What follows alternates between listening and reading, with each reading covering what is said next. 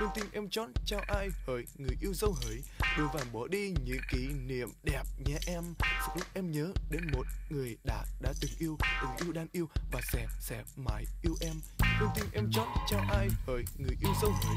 Đưa và bỏ đi những kỷ niệm đẹp nhé em. Sự lúc em nhớ đến một người đã đã từng yêu Từng yêu đang yêu và sẽ sẽ mãi yêu em. Luôn tim em chón trao ai hỡi, Người yêu dấu hỡi. Đưa và bỏ đi những kỷ niệm đẹp nhé em em nhớ đến một người đã đã từng yêu Từng yêu đang yêu và sẽ sẽ mãi yêu em. Luôn tim em chót trao ai hỡi Người yêu dấu hỡi Đôi vàng bỏ đi những kỷ niệm đẹp nhé em. Sự lúc em nhớ đến một người đã đã từng yêu Từng yêu đang yêu và sẽ sẽ mãi yêu em. Luôn tim em chót trao ai hỡi Người yêu dấu hỡi Apelando, el podcast de los que andamos en Apple. Bienvenidos a Apelando, el podcast. Yo soy Jorge y nos reunimos la tertulia al completo para hablar de una charla de verano de las cosas de Apple en las que andamos y otras muchas más. Muy buenas noches a todos. ¿Cómo vamos, Dani? Muy buenas, pues disfrutando un poco del verano, de, de la tranquilidad que da, pues que no haya muchas novedades, que, que no tenemos nada de, de Apple todavía confirmado. Y bueno, disfrutando un poco del, del tiempo y, y del descanso merecido de, de la época estival. También saludamos a Guillermo. Buenas noches, ¿cómo vas? Hola, buenas noches. Pues nada, recién rein- reincorporado a la vida laboral después de 15 días de vacaciones y todavía un poquitín con la resaca de, de haber disfrutado de un buen, de un buen verano. Bien, bien. Osvaldo, ¿tú de vacaciones? No, no, yo tomé, yo como, como todos los años tomo mis vacaciones al inicio del verano.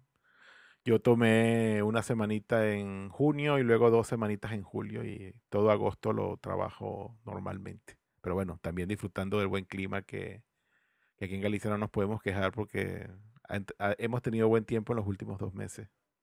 Pero bueno, no, tengo todo agosto trabajando, así que no vacaciones para mí. Ahora. Y Rafa, ¿cómo vamos? ¿Disfrutando también del verano que mo- tenemos después de ese largo invierno? Boas noites, pues sí, como, como bien dices, el verano tardó en llegar, pero ha llegado con fuerza y sí, estamos disfrutando estos meses y espero que, que no se acabe pronto, porque aún no me he ido de vacaciones yo. Bueno, pues hacemos la parada habitual y enseguida comenzamos.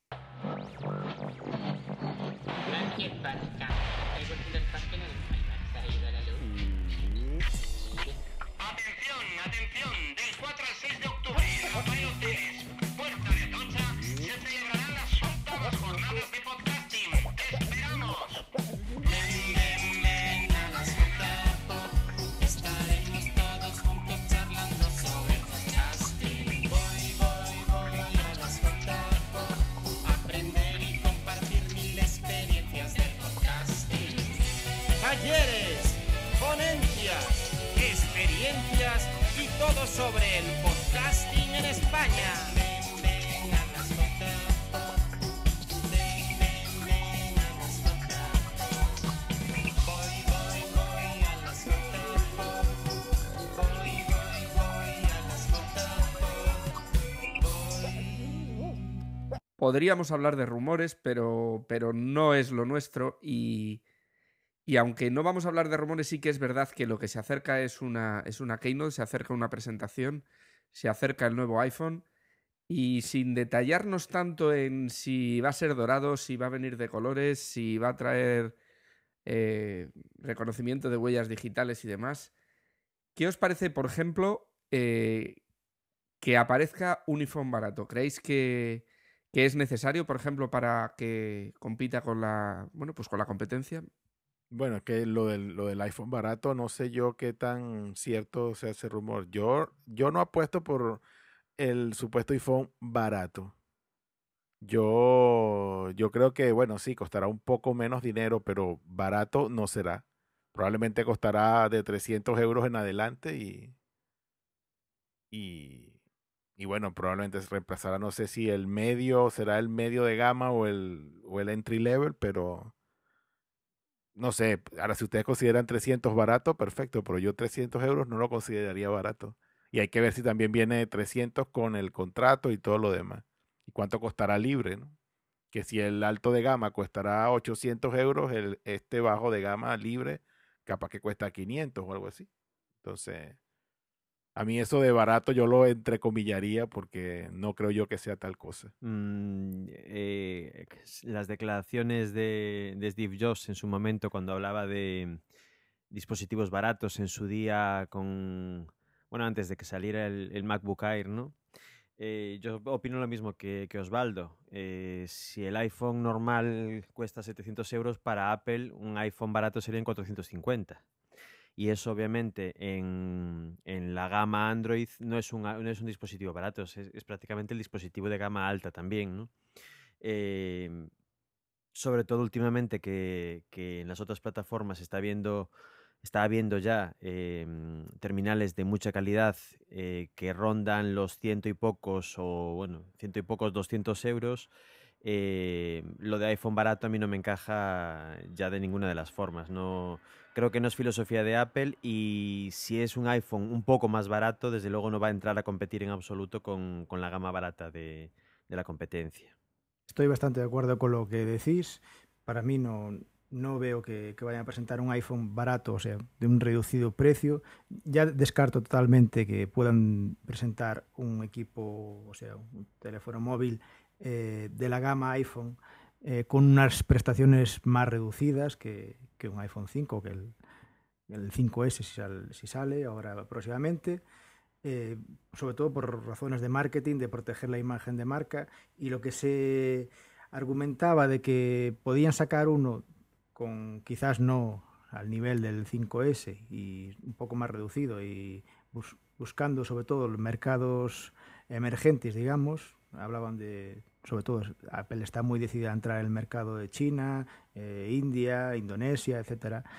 Yo tampoco lo veo, porque no creo que Apple vaya a esos mercados a competir, por ejemplo, con, con los que están vendiendo mucho en esos mercados, co- como Xiaomi, ZTE y otros por el estilo, porque algunos decían, bueno, es un mercado con un potencial de compra aún reducido, y aunque es muy grande, eh, y podría ser atractivo. eh, plantear ahí una oferta de un, de equipo de un, de un coste bajo, de, hablabais de 300 euros o incluso menor, eh, yo creo que Apple, por eso, por proteger la imagen de marca sobre todo y porque eh, aparte de esos mercados ya eh, eh, están no tan no tienen esa capacidad de compra tan pequeña Eh, aun- aunque hay desde luego son mercados enormes Eh, China son mil millones de, chinos o más y, y la India está cerca de eso ya hay una clase media con una capacidad de compra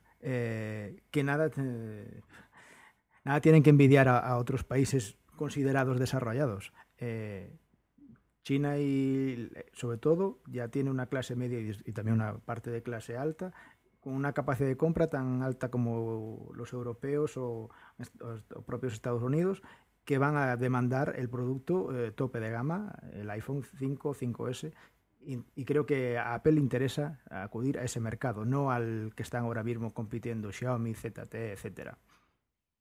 Competir en el mercado chino, mm, yo creo que hoy por hoy se las va a hacer muy cuesta arriba. Básicamente también por lo que acaba de decir Rafa, que marcas como, como Xiaomi están haciendo terminales de primera calidad que compiten de tú a tú con el iPhone en hardware. O sea, tienen muy buenas cámaras, muy buenas pantallas. Bueno, digamos que no tienen nada que envidiar en, en calidad de, construcción a un iPhone y cuestan 200 euros. Em, Sí, no, se van a, no, se, pero no se van a- que el- no se van a bajar a ese importe. La única diferencia es el sistema operativo, pero en cuanto a calidad de construcción, muchos de ellos llevan las cámaras del iPhone, eh, pantallas mejores que las del iPhone, bueno, etcétera, etcétera. Características iguales o superiores a un, a un iPhone por 200 euros. Entonces, Ciertas, ca- ciertas pero- características, pero- no el acabado, por ejemplo, no los materiales. Y, y además recuerden que el mercado chino es gigantesco. Cierto que un porcentaje muy alto, que si segmentamos el enorme mercado chino, probablemente habrá un alto porcentaje, un muy alto porcentaje de ese mercado que obviamente no tendrá la capacidad de, de, compra de, de- unos iPhone, pero hay un, hay un segmento que probablemente a- a- si lo, si lo comparamos dentro de China será pequeño, pero si lo vemos en números comparados con los otros mercados externos, sigue siendo un mercado súper apetecible que, querrán la, la parte de, de dif- diferenciación que les va a dar Apple o la parte de prestigio que les puede dar que cargar el Apple y, y que no se van a estar, digamos que, cohibiendo por la parte monetaria. Aún, aunque sí es cierto que en China hay el, el- el nivel de, de compra es pequeño y todo lo que tú digas, pero es que estamos hablando de un, de un, de un mercado tan grande que aún así cuando segmentan aún sigue siendo apetitoso y yo creo que por ahí van los tiros. Yo creo Sí, que aunque sea un 10%, un 10% te quedarías eso en, en 100 millones. Exacto, aunque el porcentaje será pequeño, pero en números pues es, es un número considerable. Yo creo que el rumor este, pues, eh, tiene consistencia, entre comillas, porque se ha visto o alguien ha mostrado eh, lo que supuestamente es una, carcasa trasera de un, iPhone de estos low cost, ¿no? El problema es, la, la forma de vender eh, iPhones en, en Apple ahora mismo es modelo nuevo y modelo antiguo más barato. Es decir, eh, si saliese el iPhone 5S, tenemos el iPhone 5 y la teoría dice que lo rebajarán unos 100 euros. Entonces, quien quiera un iPhone 5S, pues tiene un iPhone 5S y quien quiera, pues un teléfono eh, que tiene un año, pero que todavía sigue, sigue dando un muy buen servicio, se gasta 100 euros menos y tiene el teléfono más barato. Entonces, ¿qué hacemos?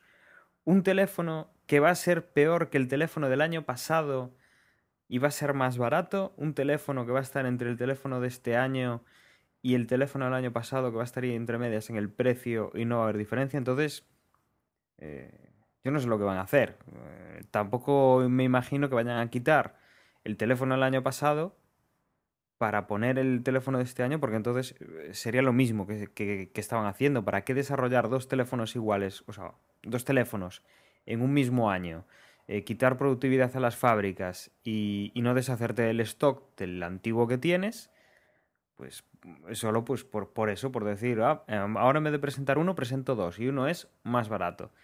Eh, la verdad es que el mercado es complejo, muy complejo y, lo que decís, hay competidores, hay otras marcas, hay otros sistemas operativos y hay muchas cosas que considerar a la hora de lanzar un, teléfono. Desde luego, eh, quien diga low cost es que me parece estúpido. O sea, de, de verdad que eh, pensar que Apple va a sacar algo que podamos denominar low cost eh, no, no es pensable. O sea, nunca ha sacado un dispositivo low cost.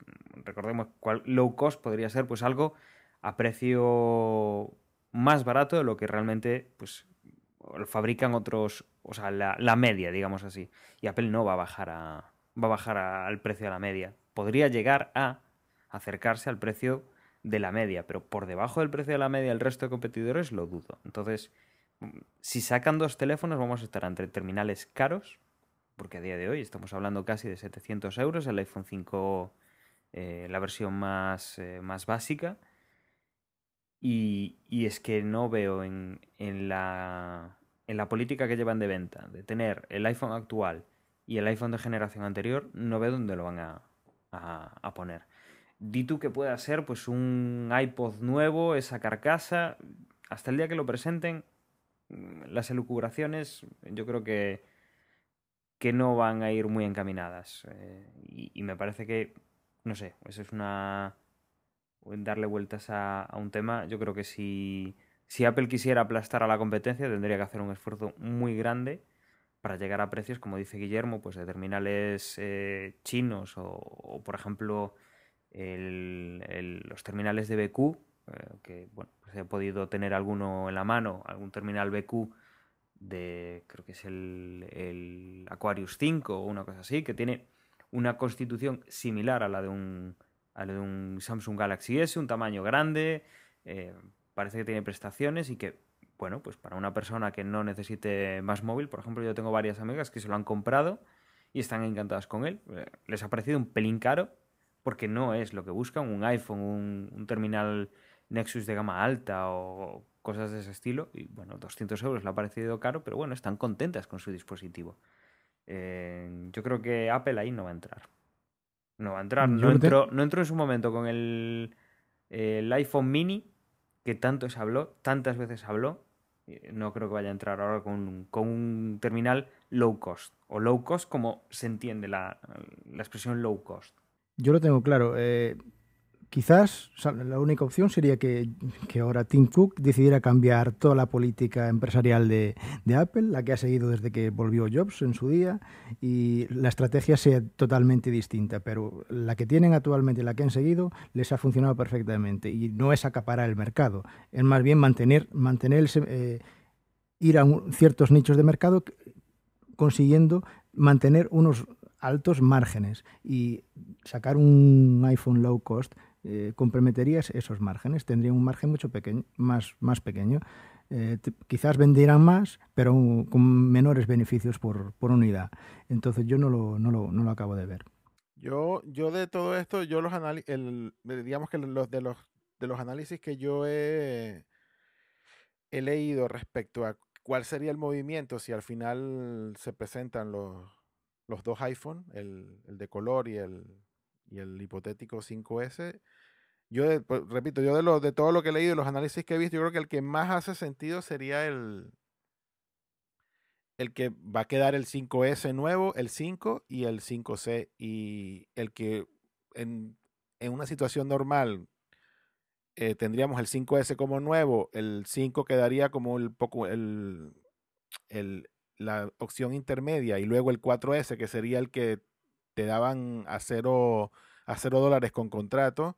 Yo creo que eso es lo que va a cambiar, que ahora no vas a tener ninguno a cero, euro, a cero dólares con contrato, sino que vas a tener todos unificados en, con el conector nuevo, no vas a tener limitantes de que un feature no lo va a tener porque el hardware no lo permite. Probablemente todos van a tener el mismo nivel de o un nivel de hardware lo suficientemente amplio como para que a nivel de sistema operativo no, no, no ninguna ninguna capacidad se vea truncada y quizás la diferenciación va a ser un poco el, el, el tipo de cámara, el, quizás el, el, el, menos caro sea no tenga LTE, estoy aquí lucubrando, y digamos que la por ahí sería la, la diferenciación de costos. Pues yo creo que lo que lo que buscaría sería eso, que el hardware sea lo suficientemente mm, potente para que a nivel de sistema operativo no tengamos lo que tenemos hoy día, que, que hay ciertos features que, o sea, la panorámica, que el 4 y el no lo, no lo lleva, no lo puede hacer. Entonces lo que, lo que quieren con iOS 7 es que los tres modelos que tengan cumplan con todos los requisitos de iOS 7, todos los features los puedan hacer y bueno, lo que comentaba, que la diferenciación de precios va a venir por ciertos componentes, que puede ser la cámara, o quizás que uno el radio celular no tenga LTE y, y este tipo de cosas. Pero yo creo que eso de todos los análisis que yo he visto, ese sería el que a mí me hace un poco de más sentido, si es que al final lo de los rumores, esto del, del 5S y el 5C, al final se dan. Si eso, se, si eso es así, yo creo que ese sería la, lo más lógico, el, el movimiento más lógico que, que deberían o, o que podrían hacer con ese nuevo abanico de, de modelos, ¿no? Sí, yo estoy, estoy completamente de acuerdo. Además es que sería repetir la, la, estrategia que, bueno, lo hicieron de forma más silenciosa, ¿no? Que hicieron con el iPod Touch. Dejaron en venta en plan barato el anterior modelo y de repente, eh, de un día para otro, cambiaron, mmm, sacaron la antigua generación, la cuarta me parece que era, ¿no? Bueno, ahora ya me pierdo y, y sacaron un, iPod Touch con la pantalla de 4 pulgadas, le sacaron la cámara y abarataron el coste.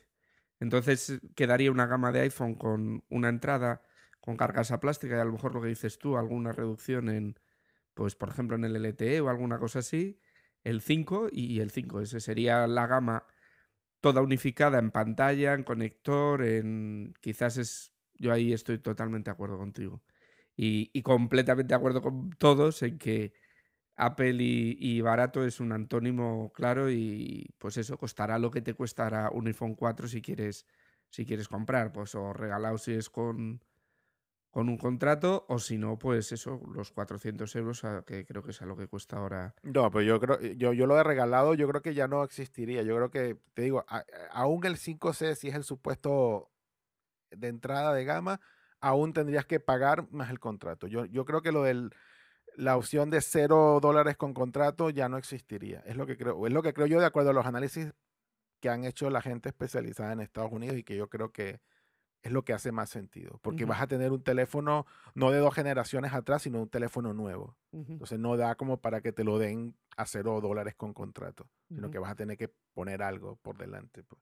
Bueno, ahí están nuestras elucubraciones de esa Keynote, que bueno, se habla del 10 de septiembre, puede ser o no.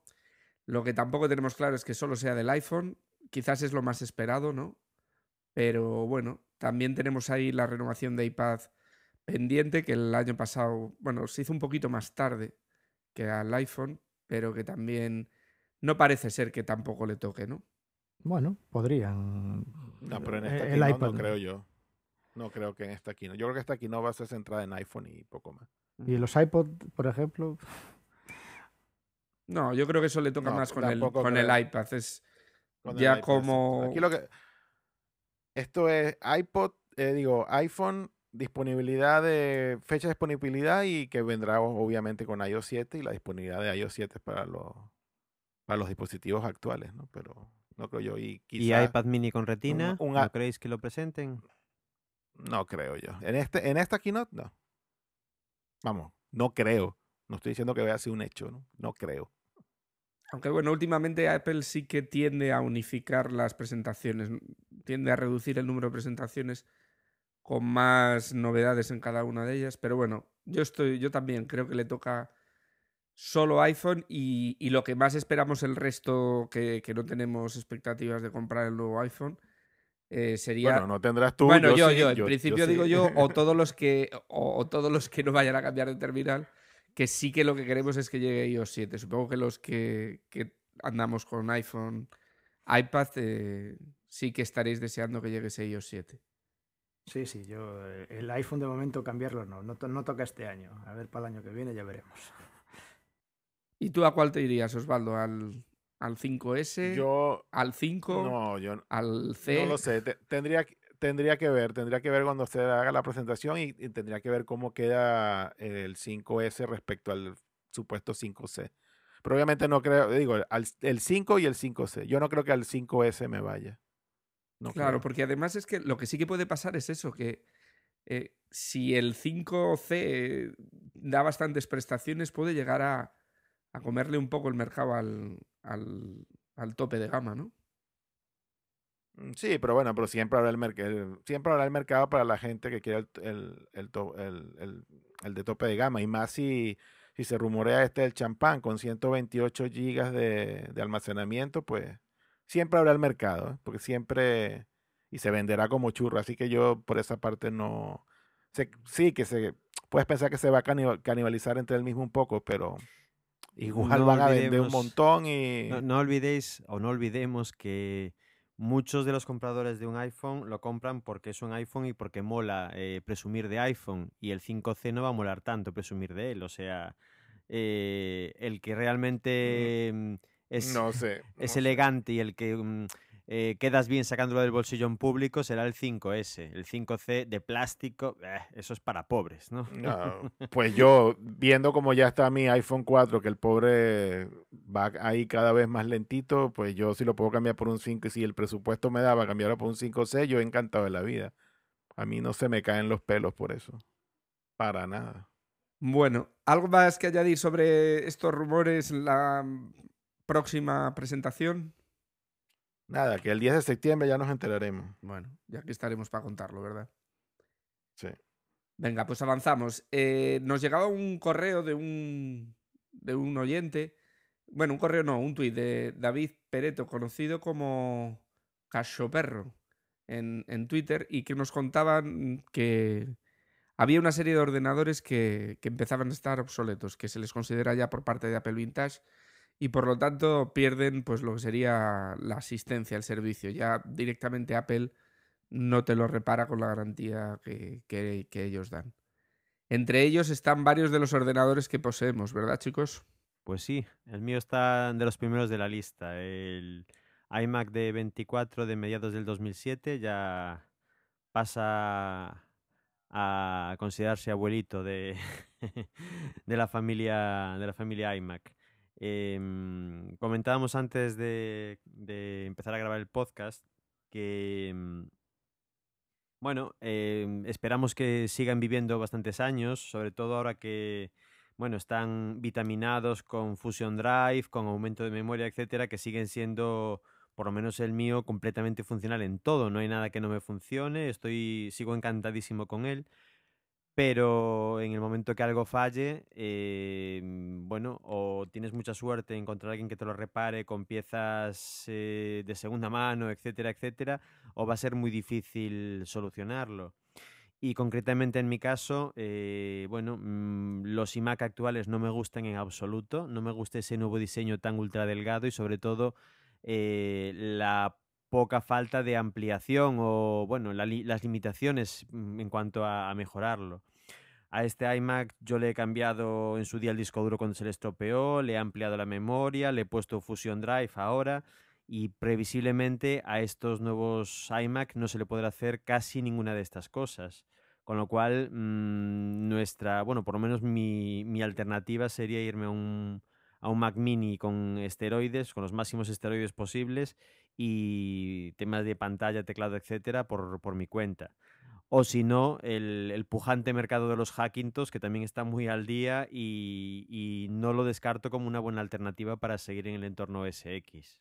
Pues yo también soy un orgulloso propietario de un Mac obsoleto, concretamente un equipo que ya, ya ha cumplido los seis años y funciona eh, perfectamente incluso mejor que el primer día.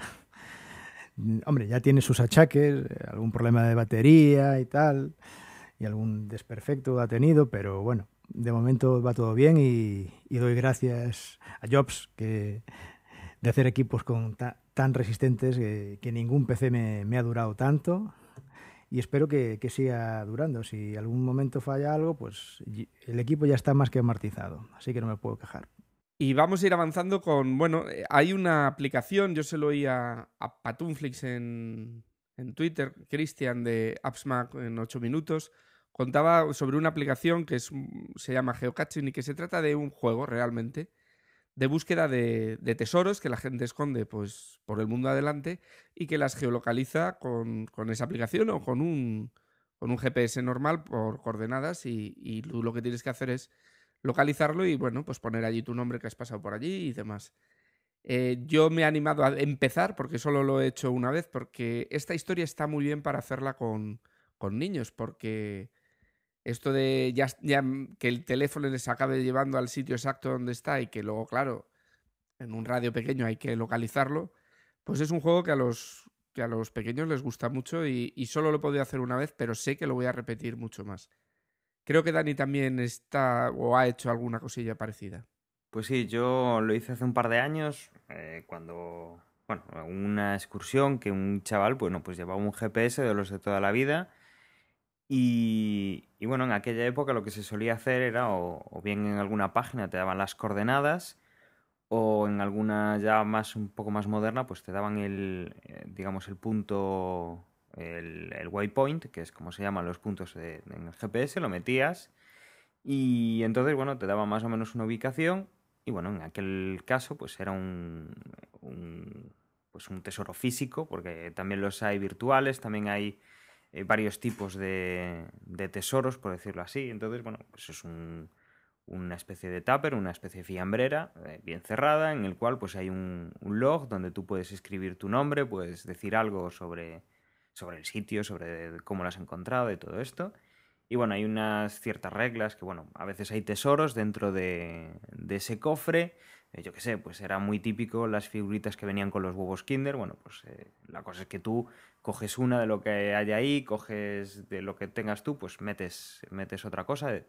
Eh, salvo dinero, por ejemplo, no se puede mote- mene- meter monedas, salvo, pues yo que sé, que sean monedas extranjeras, que metas una, una libra, por ejemplo, un, un visitante que venga de, de Reino Unido. Bueno, eh, la cosa es que, pues últimamente se ha puesto más de moda partiendo de eh, dos cosas, los, los móviles, la, la geolocalización en los móviles y sobre todo también un poco las redes sociales. De hecho hay pues eh, geocaching.com, que digamos es la, la más importante, hay opencaching.com, creo que es también, que está, digamos, auspiciada por, por Garmin, lo que pasa es que, por ejemplo, aquí en España tiene poco.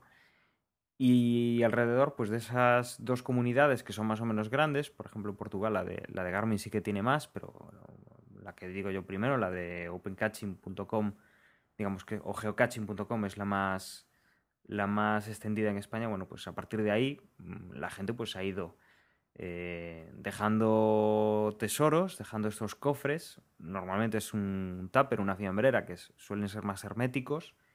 Eh, pero bueno, también hay desde botes de, de carretes antiguos de cámaras de fotos, botes de medicamentos, eh, lo que haga falta, bueno, pues para esconder eh, un pequeño recipiente pues en, en cualquier sitio. Entonces, se ha puesto muy de moda y, y la verdad es que está bastante lleno. Es muy interesante también, pues cuando vas a una, a una ciudad que no conoces, porque a veces, yo por ejemplo, aquí en Coruña he puesto uno en la zona de- del Monte San Pedro, que tiene unas vistas impresionantes de Coruña, es, digamos, es el sitio que se puede ver casi toda Coruña y sobre todo la zona de la, de la playa de Riazor y de Orzán, bueno, pues entre que, que vas con, con el chiste de, eh, jugar al juego, de buscar ese tesoro, eh, pues también conoces lugares, ¿no? A veces, pues eh, lo he puesto también otro en, una senda, un camino, que la verdad es que no sé si mucha gente conocerá, es la zona de, en la que vive Osvaldo, un poquito por debajo de donde vive Osvaldo, y bueno, son unos caminos muy chulos y bueno, pues pones un, un caché,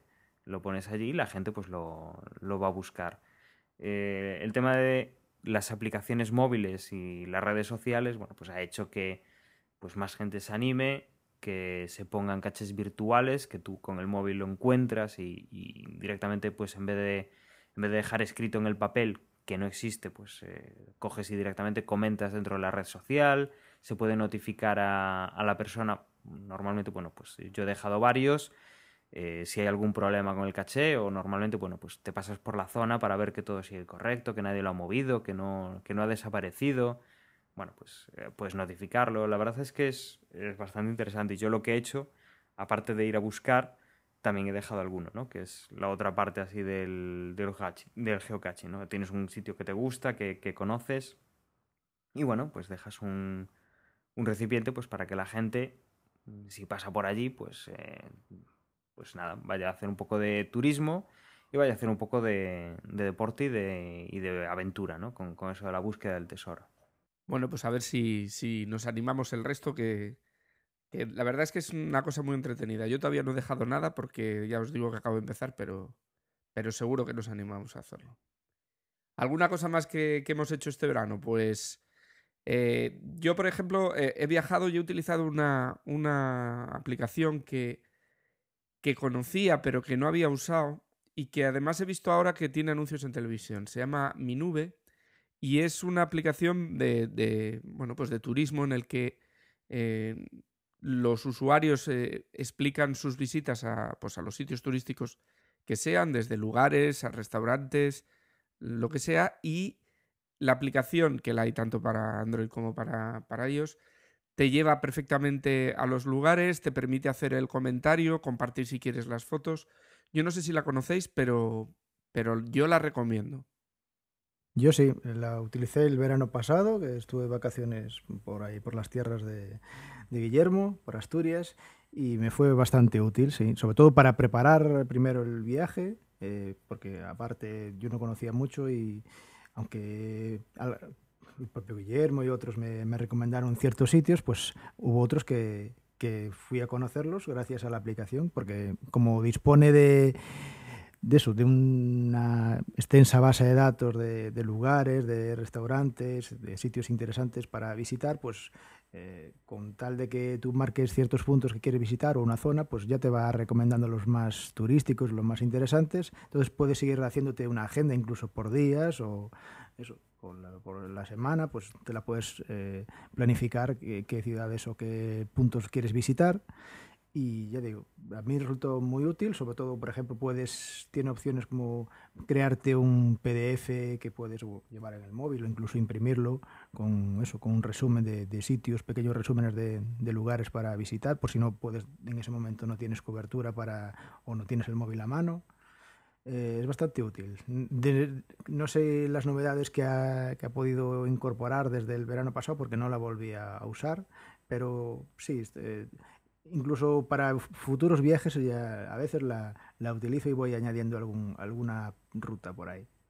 Eh, bueno, yo esta aplicación la verdad es que no, no, no voy a decir que no, no la conocía, no la había usado, obviamente había oído hablar de ella y había leído algo al respecto, pero la verdad es que no, nunca la usé, nunca me animé a bajarla siquiera para probar. Yo generalmente, como realmente la planificación de los viajes la, la hago previamente y pues busco en internet de la, manera de la vieja usanza, busco, veo mapas, me hago, me preparo mis mapas con Google Earth o con Google Maps y poco más. Y ya in situ realmente lo que uso es o Foursquare, porque realmente lo que siempre ando buscando con la familia es dónde comer, así que pues me, me valgo de, de Foursquare y las nuevas, los nuevos features que últimamente han ido añadiendo de recomendaciones y, y este tipo de cosas. Y una que uso muy a menudo para cualquier otra cosa es una que se llama Around Me, que no sé cómo se llamará en castellano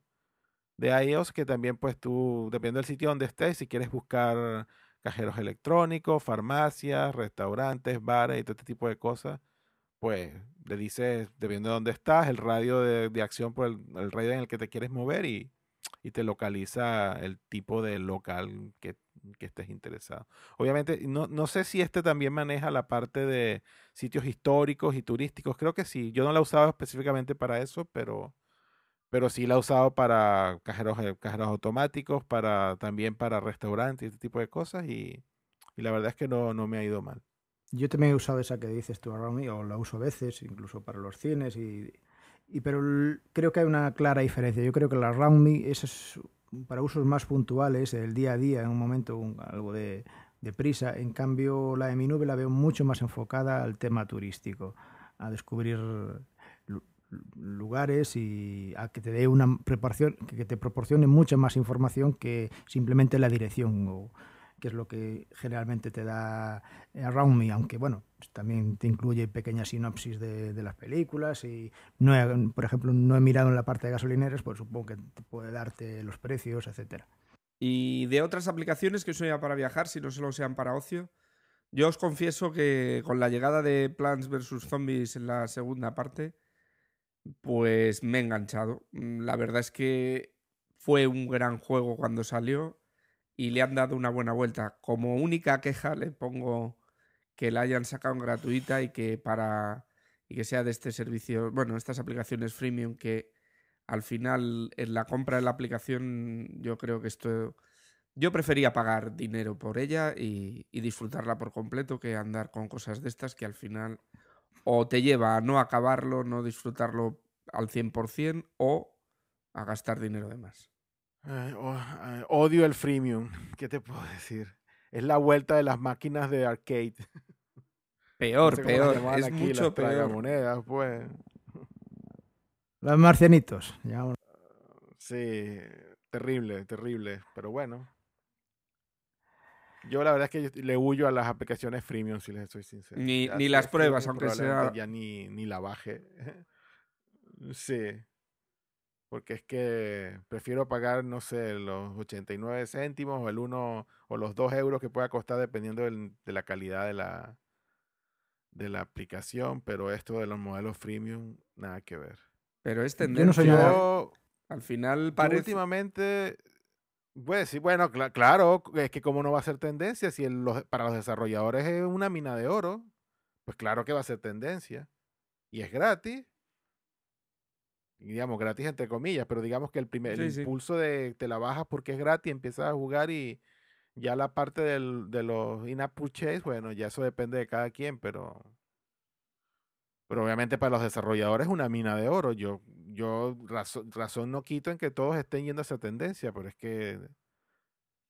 Pero claro, entonces lo el desarrollador que, digamos que intente no ir por ese camino y haga su aplicación normal y, y cobre por ella, pues van a ver, va a ver que cada vez va a ser más complicado sacar algún tipo de ganancias, pero bueno. Yo, a ver, yo, si he de recomendar algo que he estado jugando últimamente, yo, Letter, Letter- Letterpress, que tiene ya mucho tiempo, pero digamos que este verano he jugado bastante más, lo tenía un poco apartado y lo he retomado y he estado jugando un montón.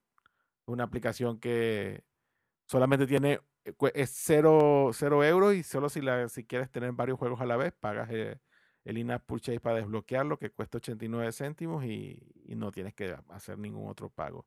Tiene una opción de jugar en español también, así que la recomiendo ampliamente. Y bueno, y el- la otra de Ethermax, que son la misma gente de Apalabrados, que tienen una de hacer palabras que se llama Wordcrack en inglés, no sé, en mezcladito, creo que se llama en castellano, que también lo he jugado mucho este verano yo, así que Wordcrack es gratis, sin freemium, sin nada, la, de- la descargas y juegas sin ningún tipo de de truco escondido, así que está muy bien. Por mi parte, yo no soy nada jugón. eh, por lo menos en cons- consolas nunca he tenido consola. En el móvil juego muy poquito, pero bueno, últimamente me estoy enganchando un poco al- a un juego, el Temple Run, la versión 2, porque la 1 no la conocía, la vi la semana pasada que estuve en Catwin y me pareció muy pobre, pero la, la 2 está bastante bien.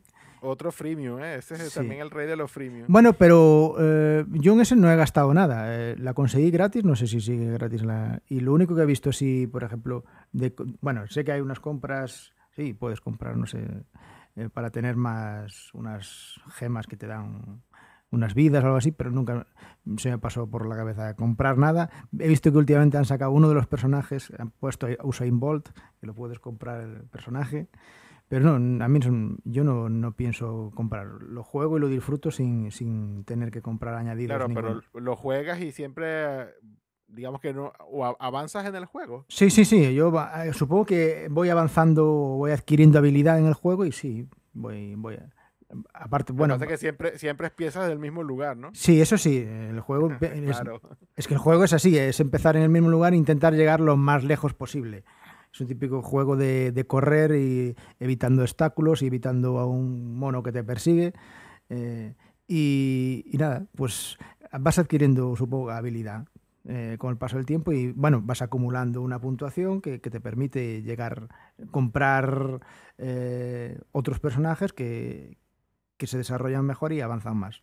Y volviendo a copias de seguridad, volviendo a, a tener nuestros equipos seguros, pues eso, antes de las vacaciones, tener todo bien ordenadito. Guillermo está utilizando un sistema que nos quería comentar. Bueno, realmente es eh, un sistema que creo que es en el que se está basando Time Machine, pero que digamos que es la fuente de todo eso, ¿no? El, comando básico o, lo que está debajo de, Time Machine probablemente. Em, es simplemente el comando rsync de, de Linux, de Linux o de cualquier Unix. Y simplemente quería comentar que, que, bueno, es un comando súper potente que hace copias diferenciales y que se puede mm, automatizar de forma sencilla. O sea, mm, tanto en eh, OS X como en Linux se puede automatizar con el cron o con, con el programador de tareas. Y eh, es una copia delta, es una copia diferencial que hace, bueno, esencialmente lo mismo que Time Machine. Copia lo que haya cambiado desde la copia anterior. La ventaja de utilizar este tipo de comandos es que es un comando estándar, la documentación es la misma para todos los sistemas operativos y podemos hacerlo desde un Mac a un Linux, desde un Mac a un Windows, desde un Windows a un Mac, desde un Windows a un Linux, en cualquiera de los sentidos. Eh, para Windows hay que utilizar un entorno de emulación Linux para poder ejecutar comandos de Linux, que se llama, creo que algo así como CIG Win o algo así. Pero bueno, digamos que hay una herramienta que lo encapsula que es Delta Copy para Windows. Eh, yo para los que estéis interesados en, hacer algo por vuestra cuenta, dejando aparte lo que es el entorno gráfico y sobre todo si queréis hacer una copia desde un sistema que no sea Mac a un Mac o bueno, en cualquiera de los sentidos, os recomendaría que la, que la revisaseis. Eh, tiene una serie de parámetros que pueden llegar a ser complejos, pero mirándolos uno por uno es bastante sencillo em, llegar a la conclusión de este me interesa o este no me interesa. Y la verdad es que es súper potente y sobre todo hace una cosa que yo no sé si Time Machine la hace porque como Time Machine digamos que nos lo encapsula todo y nos oculta el funcionamiento interno, eh, no sé si funciona así o no. Pero sobre todo es muy interesante para ficheros grandes. Eh, cuando se hace una copia diferencial, cuando la copia detecta que hay un fichero, imaginaros, de una base de datos o una película, bueno, una película no suele tener cambios en su, en su interior, ¿no? Pero una base de datos que contenga pues varios teras de información y es un único fichero, transmitirlo entero porque haya cambio sería imposible. Entonces, digamos que este, este software es capaz de hacer un CRC al fichero completo y enviar los trozos internos que han cambiado con respecto a la copia anterior. Con lo cual, se pueden sincronizar ficheros de muchos gigas o muchos teras de capacidad eh, de una forma rapidísima, increíblemente rápida. Entonces, bueno, es un sistema súper óptimo para hacer copias de seguridad y además tiene otra ventaja importante, es que tanto el que hace la copia de seguridad como el servidor, nosotros lo podemos instalar por nuestra cuenta, o sea, podemos montar un servidor de Resync o un cliente que copia a ese servidor con RSync, pero sobre todo lo importante es que prácticamente todos los NAS que se venden en este momento en el mercado tienen servidores de RSync incorporados, con lo cual también podemos utilizar un NAS como, como destino de, de esas copias de seguridad. A su vez, los NAS casi todos tienen también la opción de sincronizar un NAS con otro vía RSync, con lo cual, bueno, pues incluso podríamos hacer una copia de la copia, ¿no? O sea, es, un protocolo que merece la pena conocer porque es ampliamente utilizado tanto por los NAS como, por cualquiera de los, sistemas operativos que mencioné antes. Bueno, pues ahí queda la información. Pondremos algún enlace a esto que nos comentas en, el post que acompañará al episodio y, ahí queda para que el que quiera siga ese sistema o los que ya hemos comentado en otras ocasiones. Para despedirnos, lo único que sí que podemos comentar es que la película de Jobs mm, pues va a ser estrenada en España, que ya hay fecha de, estreno, que es el 20 de septiembre, y que a lo mejor nosotros por esta zona, por Galicia, haremos una mini quedada y, y iremos a verla juntos. No sabemos muy bien todavía en dónde exactamente, porque, bueno, mm, la intención, o por lo menos parte de, nosotros, tiene mucho interés en verla en versión original, con lo cual aquí a lo mejor lo tenemos complicado, así que, bueno, ya diremos cómo y cuándo vamos a verla. Eh, las críticas que llegan no son demasiado buenas, aunque por parte de Steve Bosniak no, quizás no son demasiado válidas, ya que está siendo asesor de la, de la otra película que va a haber de Steve Jobs que va a hacer Sony. De la, buen, de la buena, de, de la, la buena. buena, de la otra. Bueno, pero viniendo la crítica de, de uno que está haciendo la, la competencia, mm, aunque seas parte del, del, no sé, de la historia, pierde un poco de credibilidad. De todas Bueno, hay formas, que verla por... una de las críticas que, que yo he escuchado más de esta de la versión actual, la que ya podremos ver dentro de poco, es que es, eh, digamos que la vida de Steve Jobs sacada de la Wikipedia e interpretada directamente.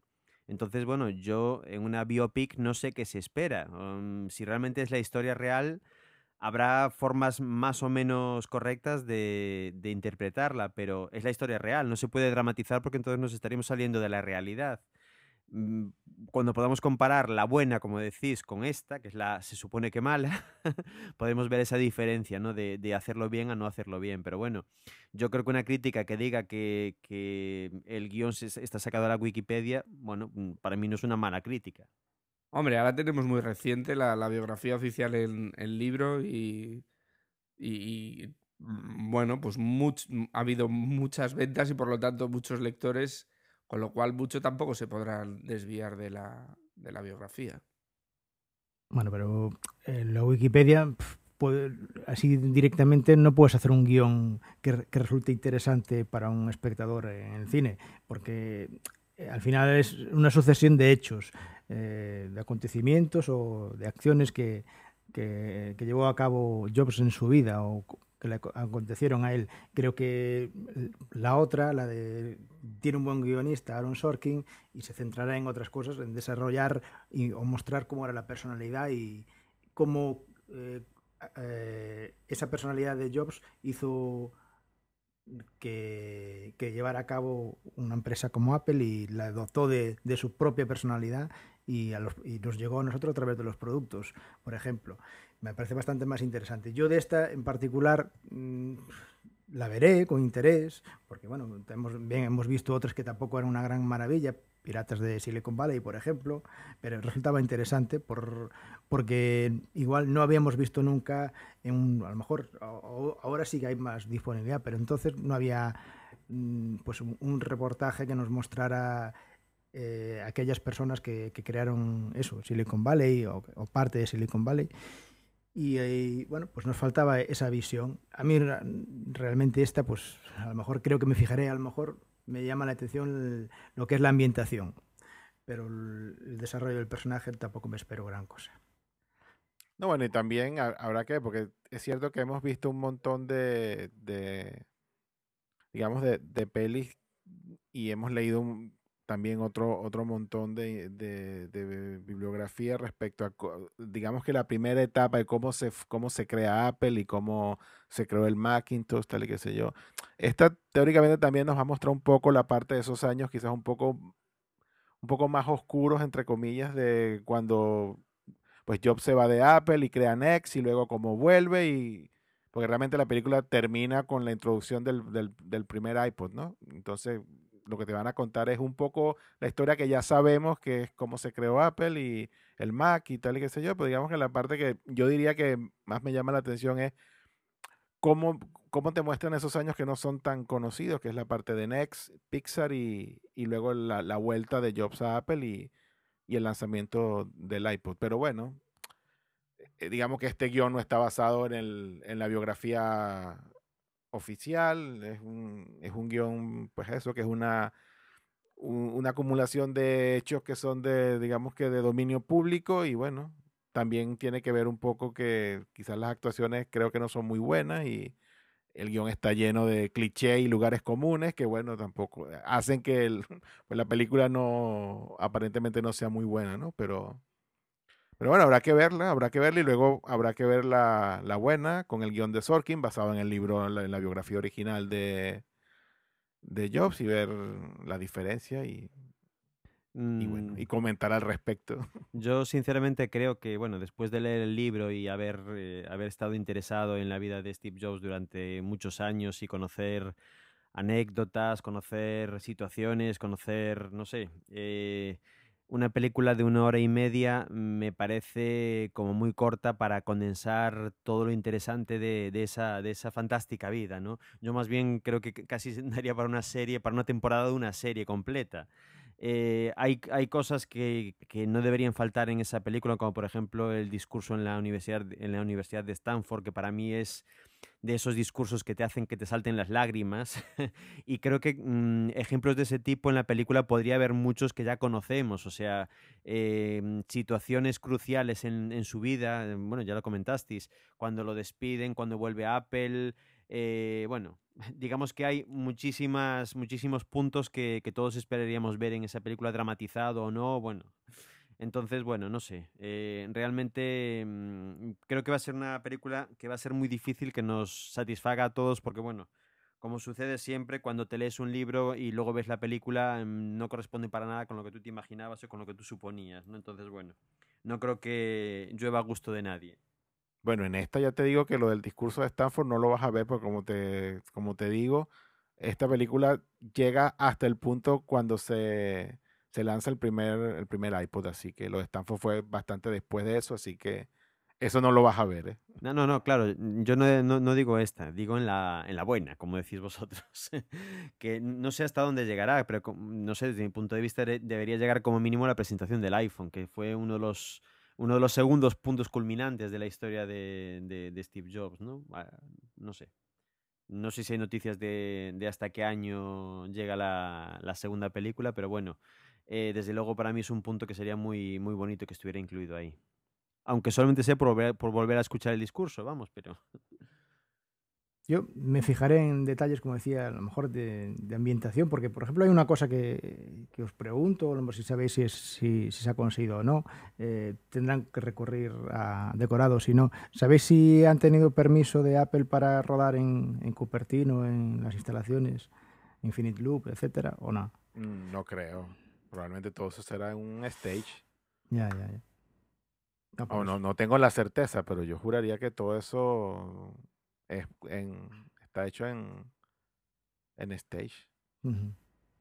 Ya digo que eso son- las cosas mejor que, que- que me interesarían en principio. O ver Pero bueno. detalles, ver detalles de, de equipos originales de cuando los, o prototipos, cuando lo estaban diseñando, etcétera.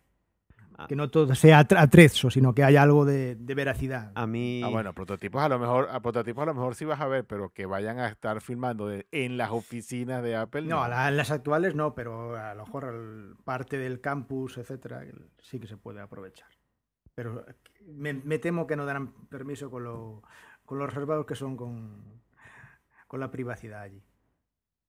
A mí lo que no me pega ni, ni con cola es el, el actor que interpreta a, a Steve Bosnia, que estoy acostumbrado a verla en películas chorras, de cachondeo absoluto y de, no sé, poco serias, con guiones flojos. Y la verdad es que no, no me pegará Bueno, para es- nada con la, con la es- personalidad de, de Bosniak. Eh, se, se amolda perfectamente porque todo lo que has dicho es más o menos lo que han dicho de esta película, guion flojo y todo lo demás. Entonces el actor como que encaja perfectamente. En ese sentido sí, pero con la personalidad de Bosniak como que no, no, no sé. No, de esta lo único así, un poco más velocidad es que hay un cierto parecido de Aston Kutcher con, con Jobs, o está bien cara- caracterizado, pero lo demás, creo que no. Tampoco se conoce aún el casting de la otra, ¿no? La de Sony Pictures, ¿o sabéis algo? No, yo salvo que los, el guion lo está haciendo Sorkin, Sí, yo nada. poco más. Y que bueno, y Ah. que el guion está basado en, el- en la biografía oficial, ¿no? Eso es lo único que sé yo. Pues habrá que esperar. Bueno, antes Pues lo que iremos a ver esta, aunque sea un aperitivo.